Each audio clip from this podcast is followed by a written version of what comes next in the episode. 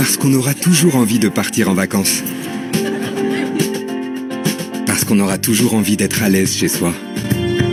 Et qu'il faudra toujours contribuer à préserver la planète. Bref, parce que l'énergie c'est la vie, Total se transforme et devient Total Énergie pour répondre toujours mieux à vos besoins. Cette pub elle est intéressante parce qu'elle euh, permet de pointer du doigt un des, euh, points de clivage importants euh, de la fin du XVIIIe siècle. En fait, à la fin du XVIIIe siècle, on a une tripartition idéologique, euh, pour aller vite, qui est assez claire et qui est liée à une double ligne de partage autour de cette idéologie libérale. Le premier, le premier camp, il se dégage par rapport au réel potentiel émancipateur du libéralisme.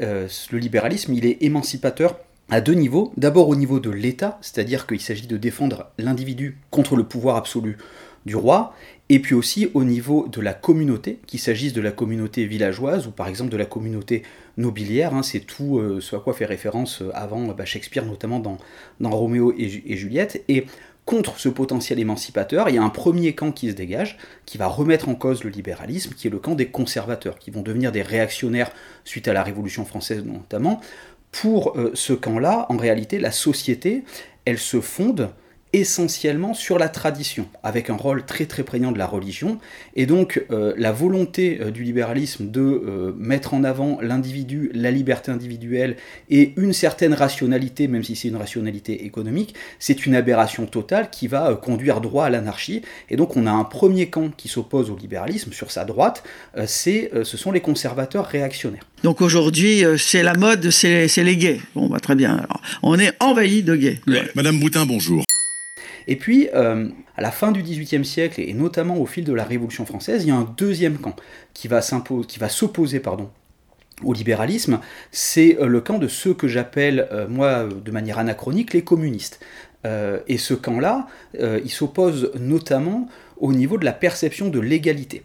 Et là, il faut bien être attentif à deux expressions qui recouvrent des réalités politiques très différentes, l'égalité en droit d'un côté et l'égalité des droits de l'autre.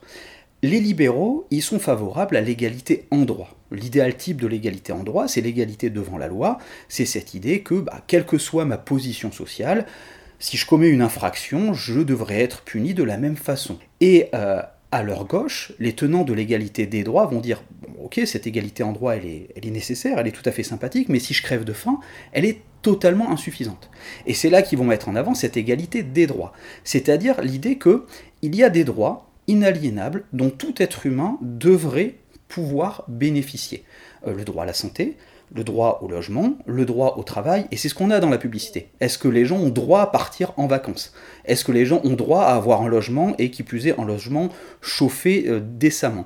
Et tout ça, ça rejoint le, la, notion de dignité humaine, c'est-à-dire de dignité d'un droit à l'existence. Ce clivage, il se retrouve notamment dans l'article 2 de la Déclaration des droits de l'homme et du citoyen, où la propriété, on dit que la propriété est un droit naturel de l'homme. Et aujourd'hui, ce qui est intéressant, c'est que comme l'idéologie libérale a triomphé, on entend la propriété comme propriété privée. C'est la manière dont l'entendent les libéraux à cette époque-là. Mais à la même époque, ce qu'on a complètement oublié, c'est que tout le courant de gauche euh, va dire que la propriété, c'est la propriété du droit à l'existence. Et donc, c'est l'égalité des droits. Il y a donc l'idée d'un commun auquel tous les citoyens et toutes les citoyennes devraient avoir accès. Et ça, ça, ça fonde, ça repose sur cette idéologie d'égalité des droits.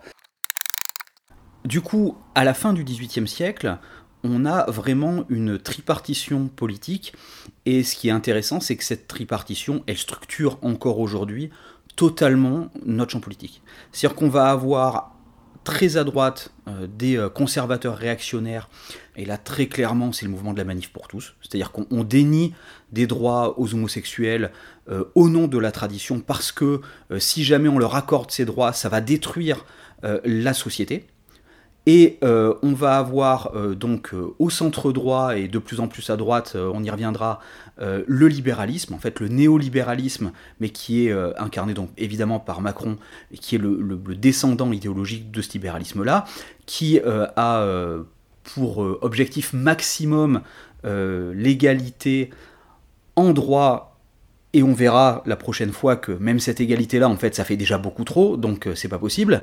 et puis on va avoir à gauche les communistes, c'est-à-dire ceux qui appellent à un commun. Et on voit bien là que la pub totale, elle pose une vraie question, c'est-à-dire si les gens ont effectivement droit à des vacances, s'ils ont effectivement droit à des logements chauffés, il faut pas qu'ils payent pour, pour, pour ça. Parce qu'à partir du moment où on paye, en réalité, il y a ceux qui vont avoir les moyens, eux, ils vont avoir le droit,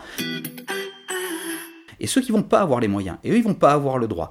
Et là, la question, elle est très simple, c'est soit on considère que c'est un bien commun, et à ce moment-là, c'est accessible gratuitement à tout le monde, soit on considère que c'est pas un bien commun, mais à ce moment-là, ça veut dire qu'on dénie le droit à l'existence digne à ces gens-là, et on le rend payant. Et la mesure emblématique euh, que euh, les gouvernements libéraux successifs n'ont de cesse de vouloir détricoter, c'est la sécurité sociale.